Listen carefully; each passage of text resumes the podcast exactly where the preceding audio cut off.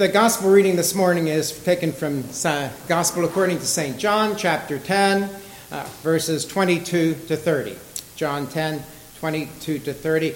Let us hear the gospel. Glory be to thee, O Lord. At that time, the feast of dedication took place at Jerusalem. It was winter, and Jesus was walking in the temple in the colonnade of Solomon. So the Jews gathered around him and said to him, How long will you keep us in suspense? If you are the Christ, tell us plainly. Jesus answered them, I told you, and you do not believe. The works that I do in my Father's name bear witness to me. but you do not believe because you are not among my sheep. My sheep hear my voice, and I know them, and they follow me. I give them eternal life, and they will never perish, and no one will snatch them out of my hand. My Father, who has given them to me, is greater than all, and no one is able to snatch them out of the Father's hand. I and the Father are one. Praise Christ for his glorious gospel. Praise be to thee, O Christ. Grant us, O Lord God, the knowledge of your divine words and fill us with the understanding of your holy gospel and the riches of your divine gifts and the indwelling of your Holy Spirit. Enable us with joy to keep your holy commandments and accomplish them and fulfill your will, and to be accounted worthy of the blessings and the mercies that are from you now and at all times. Amen. You may be seated.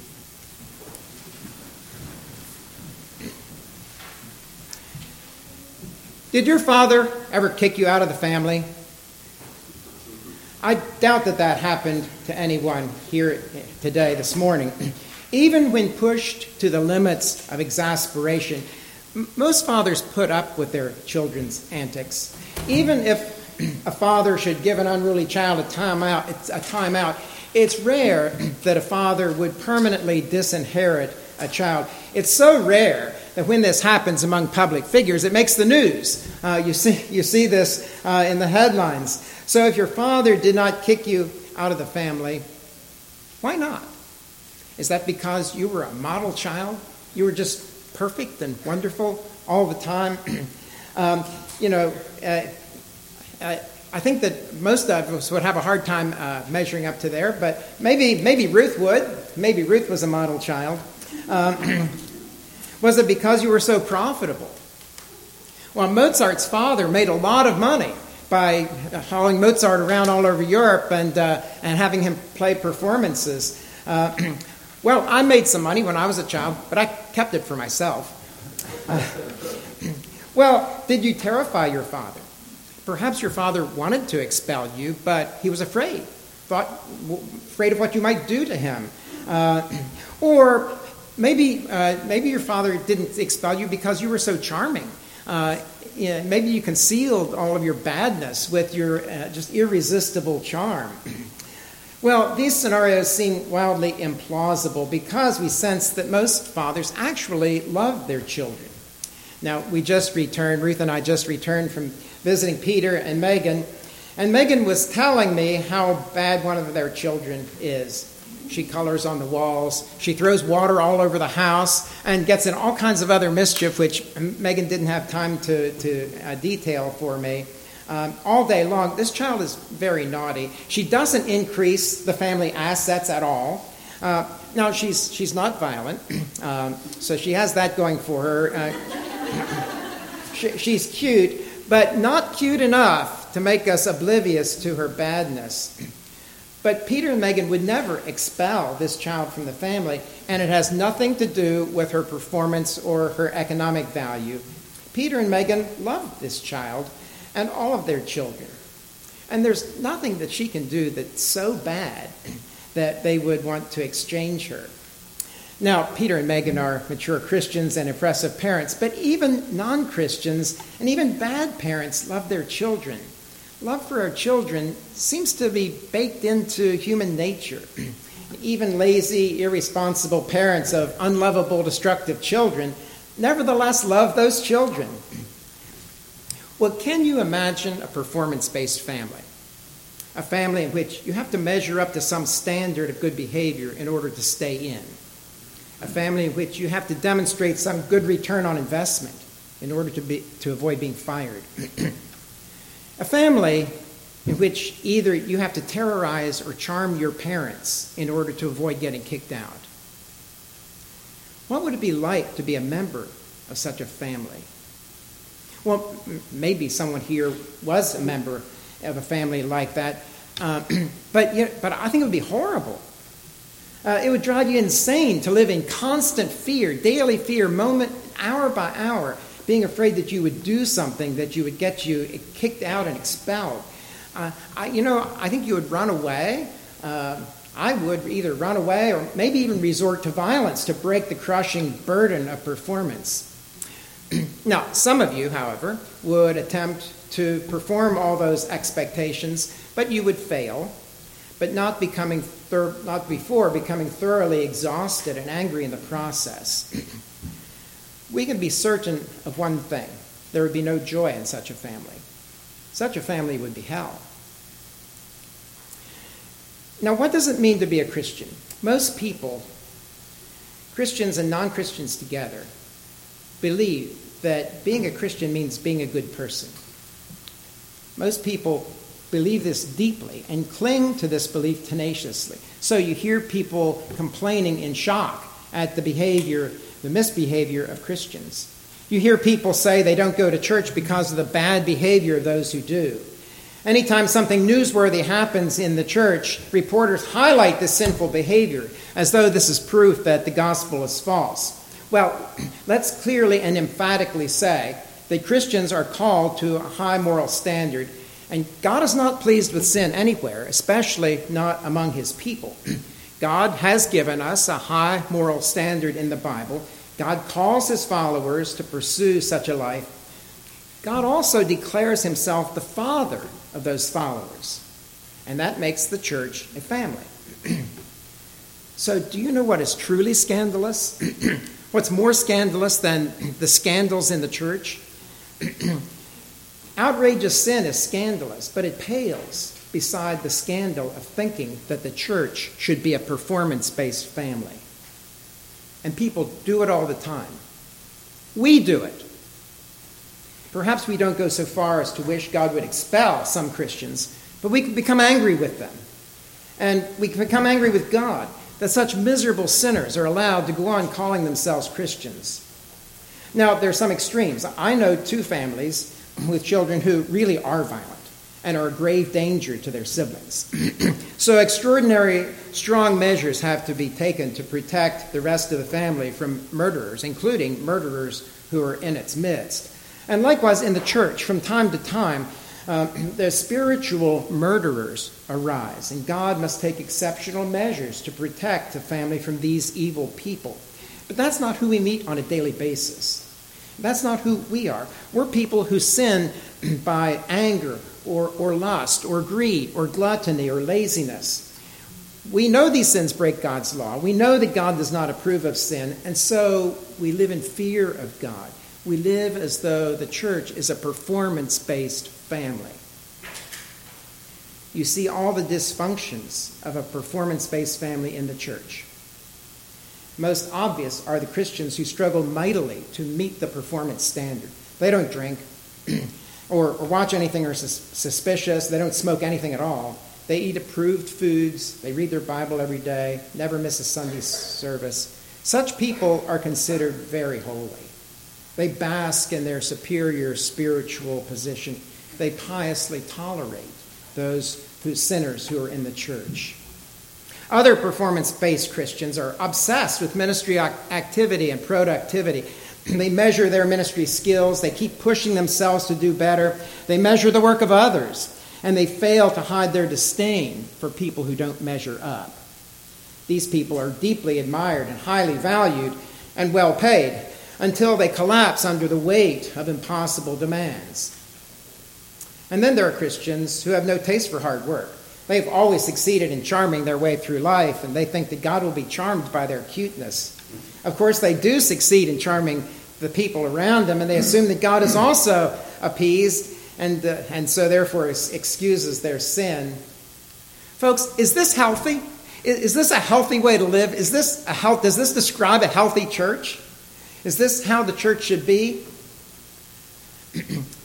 but it gets worse. A performance based family is headed by a performance based father. And a performance based church is headed by a performance based God. And this is the horrible consequence of thinking that the essence of the church is good behavior. If you think that you have to measure up to some standard in order to appease God, you've made God into a performance based father. You've denied that God loves his children. You represent that our relationship with God is transactional, that God blesses us for our good deeds and that we do good things in order to obtain that blessing. You know, this is pagan. Every other religion in the world operates this way. You made God into the equivalent of Zeus or Ra or Odin or, or Allah. It's bad enough to wickedly rep- misrepresent the church, but to suggest that God is a performance based father is blasphemous. Well, in our passage, the Jews were confused. Again, the Jews are always confused. And so was everyone else. In chapter 6, John records that a gigantic crowd had come to hear Jesus, but by the end of the day, they'd all left because they were confused and they got tired and impatient, didn't want to hear just a confusing message. Even his 12 disciples were confused. So we can't much fault the Jews for being confused, except that it didn't have to be that way. The disciples gradually came along and they grew in their understanding, but the Jews remained confused all the way to the end, all the way to the cross. They were confused and put Jesus to death because they were confused about who he was. Jesus explained that his works declared plainly who he was. Jesus had publicly, definitively, completely answered their question. The problem was not that the answer was difficult. The problem was that it was that they didn't want to accept it.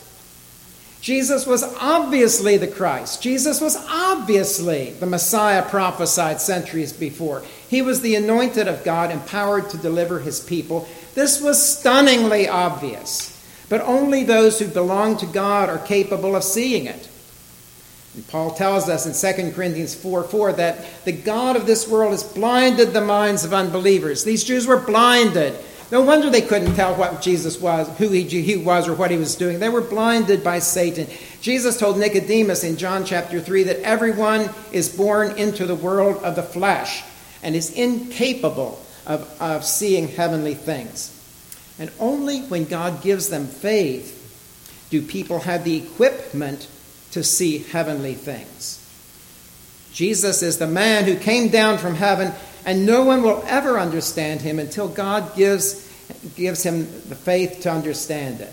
When someone trusts Jesus, or when someone uses that faith that God gives him, he is able to see Jesus clearly, and then the, the confusion begins to fade. Now, in this passage, Jesus has been talking about the people of God as a flock of sheep. this is a well known image for God's people. It formed the basis of our Psalter reading this morning. It's a powerful image because of the impressive resemblances between sheep and people. Sheep are helpless and dumb. They have few effective survival instincts. They need help in finding food and water and help in giving birth, and they need protection from predators. If left on their own, sheep wander off and get lost. And likewise, people are helpless and dumb. We need help getting through life. Uh, we need protection from predators. Uh, we tend to wander off. And w- wait, you say, Pe- people are people are pretty smart and capable, or at least some people are. And that's true. Some people are amazingly gifted, and they impress us with their gifts, with their skills and talents. But that's only in comparison to other people. In comparison to God, they're nothing. But when Scripture speaks of the human condition, it normally has in mind the spiritual dimension, not, not the, the things that we see and experience. It has in mind the, the spiritual dimension of the human, human condition. And here you see in full measure the ignorance and helplessness of human beings. Not only are we unable to save ourselves from the evil of others, we're unable fully to purge wickedness out of our own lives. And we're always wandering off and getting spiritually lost. Scripture says that no one seeks God And that's because we're always wandering off and looking for something else. So, Jesus in this passage tells us three wonderful things about his sheep in verse 27. First, his sheep, the sheep of Jesus, hear his voice. In all the confusion of this busy, idolatrous world, in the, in, uh, in the confusion of anxious minds, Jesus' voice gets through. Jesus is the lion of God whose roar drowns out all other noise, but to those who are not Jesus' sheep, it's just noise, it's just a roar. Jesus' sheep hear him through the noise and confusion of the world and of our thoughts. Jesus' sheep are comforted, instructed, encouraged. They're thrilled by Jesus' voice. His voice is a delight to his sheep, and they seek it out. Jesus' sheep push aside the cares of the world and turn their ears to the sweet voice of their shepherd. The world doesn't do this. The world hears a deafening roar and are confused. The world seeks a voice that makes sense to them, one that is clear and plainly stated, a vo- voice that sounds like themselves, a voice of flesh. They, the world has no use for a heavenly voice, but the heavenly voice gives strength and courage and hope and love to those who love to hear it. Second, Jesus knows his sheep. Jesus is no absentee boss nor a hired servant. Jesus is the good older brother who loves his younger brothers. Jesus leaves the comfort of home and goes into the far country searching for his brothers. He searches all night in the dark and dangerous places until he finds the lost sheep. When Jesus finds the sheep, he carries them back home, throws a great feast to celebrate. Jesus is not angry with the feast with the sheep who stray because he knows them. Jesus knows the temptation of hunger, the temptation of power, the temptation of wealth. Jesus experienced all the urgent temptations of the flesh. Jesus lived with the torments of temptation. Jesus never fell to the, these temptations, but that's not because his temptations were weaker than ours. It's because he was divine. He experienced the full range and the full strength of human temptations without sin. And Jesus and because Jesus knows us, Jesus does not throw random scriptures at us. He doesn't give us cheap advice hoping that something works. Jesus knows who we are. He knows how we fall. He knows how to lift us up. And he knows how to strengthen us. Third, Jesus' sheep follow him. Now, we read this and immediately take this as a command, which reveals the wickedness of our hearts. This isn't a command, this is a statement of fact. Jesus' sheep follow him. Now, when you look around and see all the sin in the world and all the sin in the church, what are we to conclude? Does this mean that there are very, very few sheep in Jesus' sheepfold? When you look at the sin still in your life, must you conclude that you are not Jesus' sheep? That you've been deceiving yourself and others all this time? No. No, our epistle reading in Revelation shows very clearly that Jesus' sheepfold is packed, packed to overflowing with sheep. Our problem is a catastrophic misunderstanding of what it means to follow Jesus. in John chapter 6, back in John chapter 6, where that big crowd was, had gathered, and they asked Jesus what they must do to do the works of God. And you wonder what they were thinking. But here's what Jesus said He said, The work of God is to believe on Him whom God has sent. Jesus didn't say, Study the Torah, say the prayers, sing the Psalms, give alms to the poor, although these are important works. He didn't say not do those things, and, and we, should, we shouldn't neglect them. But the core work of God, the work from which all other works proceed, the only work that matters in the end, is to trust Jesus. God came in the flesh and he spoke to us. Did he tell the truth? Or is it a lie? Or did he waste his time? If we don't trust God, then no other works matter. But if we do trust Jesus, the other good works will fall into place. Late in the afternoon, cows head to the river for a drink. And if you've ever watched this, they, they all walk in a straight line. They all walk in a path that's well worn, a well worn path through the pasture. Sheep don't walk anywhere in a straight line. They mill about like a chaotic flock. They get hopelessly lost. They're always wandering off constantly unless the shepherd guides them. But they listen to the shepherd and they trust him. It takes longer and it's less tidy than when cows walk to the river, but all the sheep get there if they trust the shepherd. This is a picture of Christians. Christians are always wandering off. I mean, you can look at a Christian and you can say, why is he doing that? Or where is she now? Or what's going on with this person? Yeah, Christians are always wandering off. Just like sheep, they're always wandering off. But, uh, but, but they come back. Eventually, they hear the voice of the shepherd and they come back. And eventually, they get where Jesus is leading them.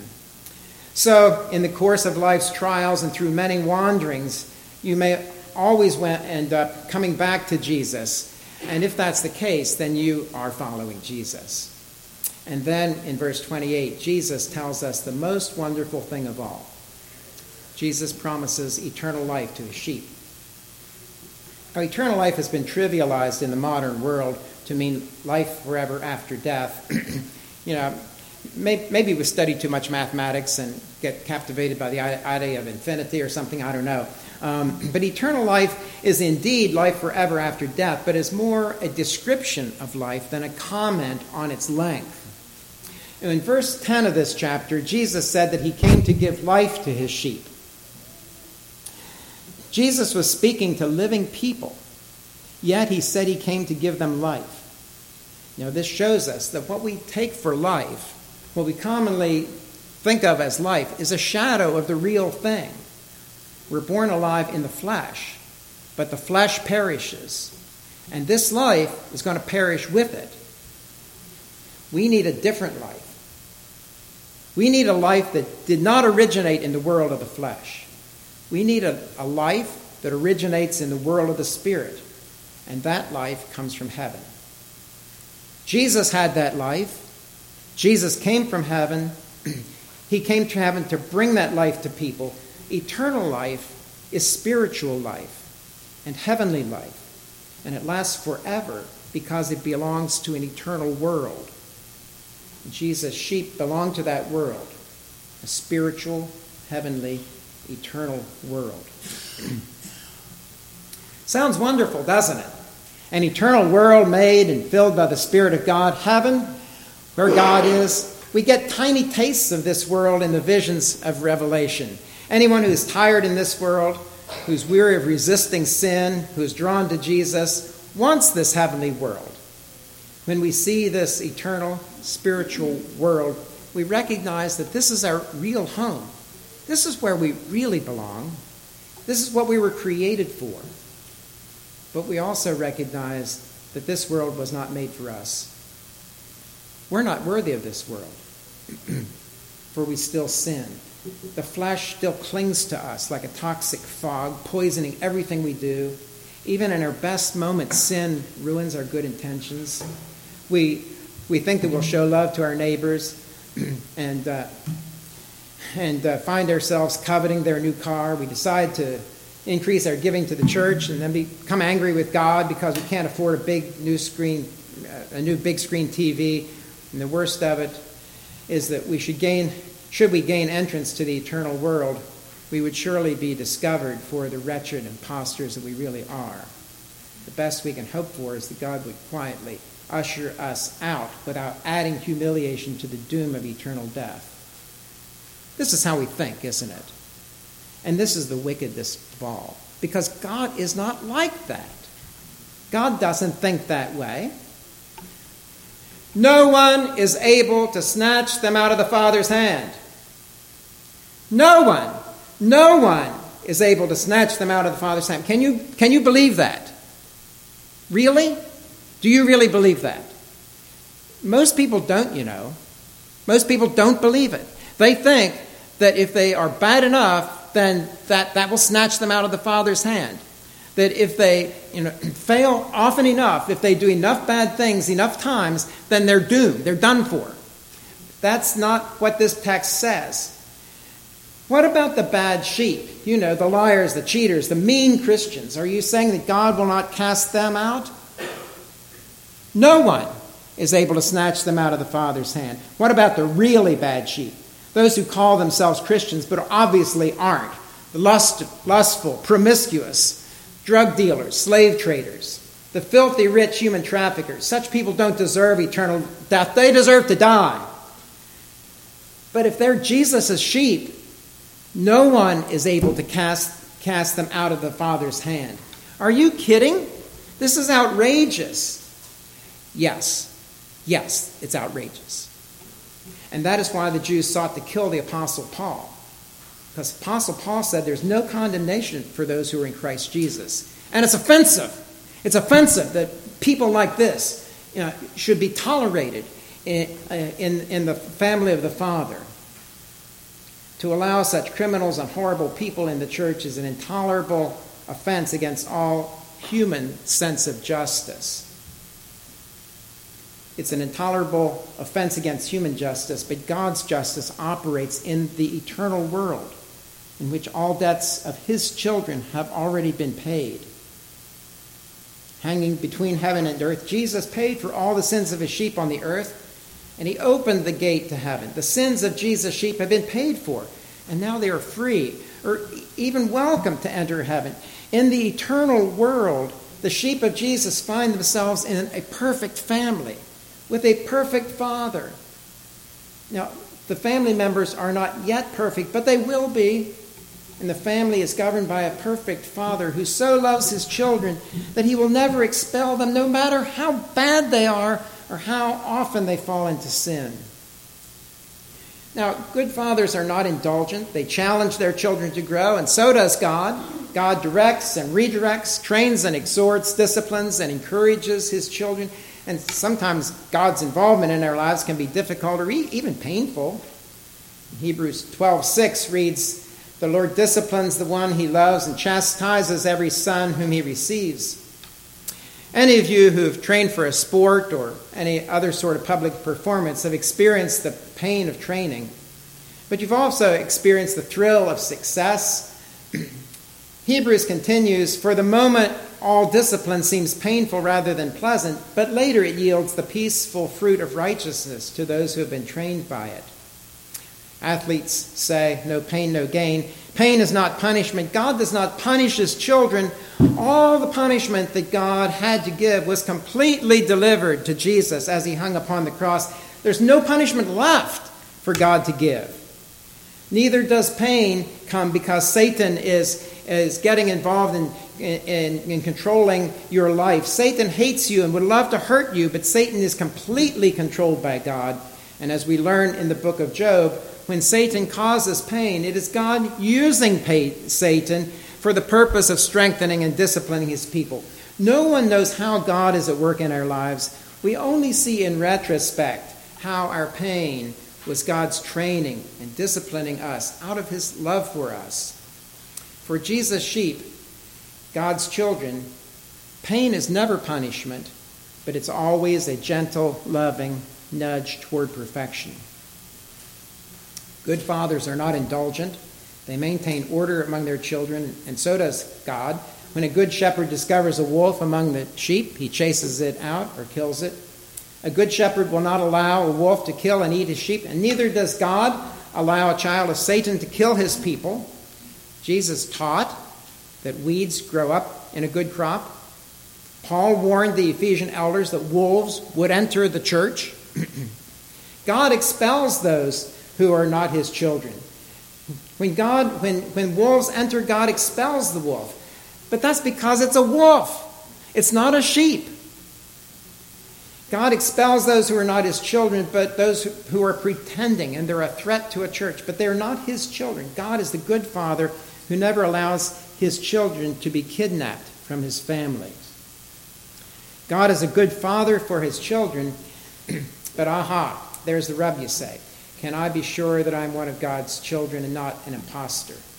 This passage appears to be comforting, but perhaps it has you worried. Well, let's ask do you hear God's voice? Yeah, you do. Because we read it this morning. We read the scriptures. That's God's voice. And, and, and God, we hope, is speaking through me in this sermon. Uh, yes, you are hearing God's voice. God, just spoke in the sermon in the scriptures? And are you following Jesus? Well, you're here. This is where Jesus is. Jesus is among his people on the Lord's day, and you're here. And so that's a good sign. Did you come just for the food? Or did, or did you come because you wanted to spend this morning with Jesus? Well, is this enough to be confident that I am one of God's children? Well, isn't that what God says in this scripture? Didn't, doesn't the scripture say that if you hear his voice and follow, follow him to where he is, that you're a sheep? Well, do you, do you believe that? Do you trust God? Do you trust that what God says is true? But, you know, maybe you have doubts, and maybe you're here and you hear all this and you think, okay, that's hard to believe. It's okay. It doesn't matter if it's hard to believe.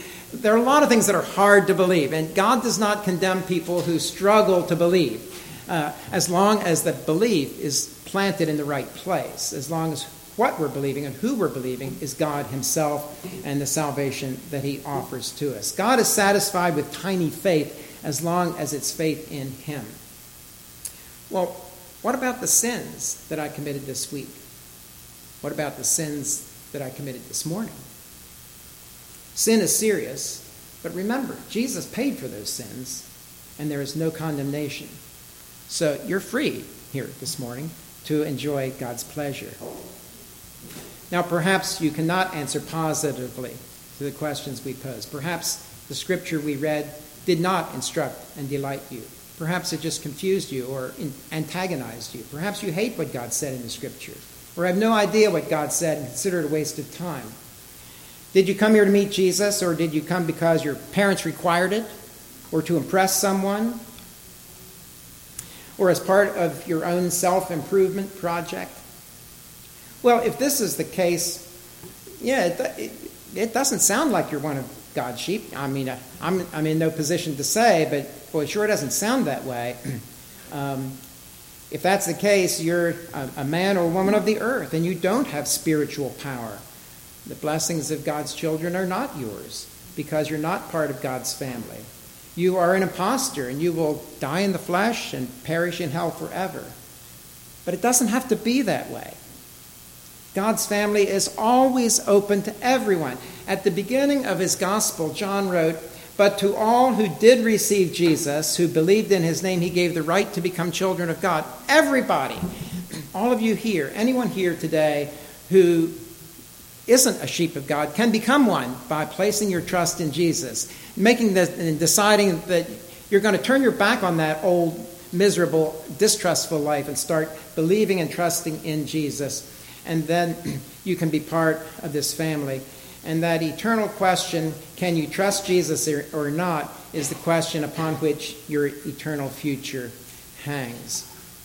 The author of Hebrews wrote, We have had eternal, we have had earthly fathers who disciplined us and we respected them. All fathers, but the rare exception, love their children and try their best to provide for them. Most fathers love their children but all human fathers fall short. All fathers here this morning try to do well, but we all fall short. All, all human fathers are weak and sinful, and all families led by them are imperfect. But God is the perfect Father. God is the shepherd father who leads his children to good food and drink. God protects his children from vicious enemies. God walks with his children in the darkness of terror. God's children will never perish because no one can snatch them out of the Father's hand. And finally, God stepped between his children and the execution they deserved. God took the excruciating torture of the cross, tasted the horror of death for us, and now God sets a table before us. Every day, God provides for all that we need, but on this day, on the Lord's day, God brings out the china and the silver he gives us heavenly food and drink. There is no family like, God's family because God is the perfect Father. Let's pray.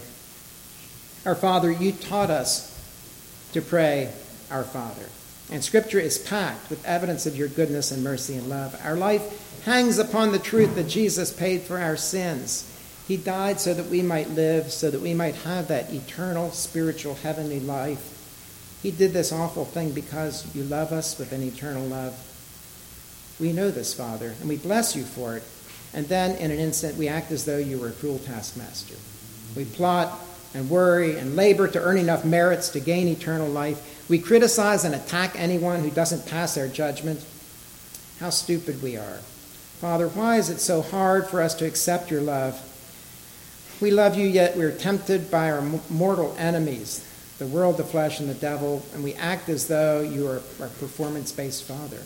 We beat ourselves, we condemn others. Father, forgive us, we pray, for these daily sins and continue your strong discipline to present us fully mature in the end.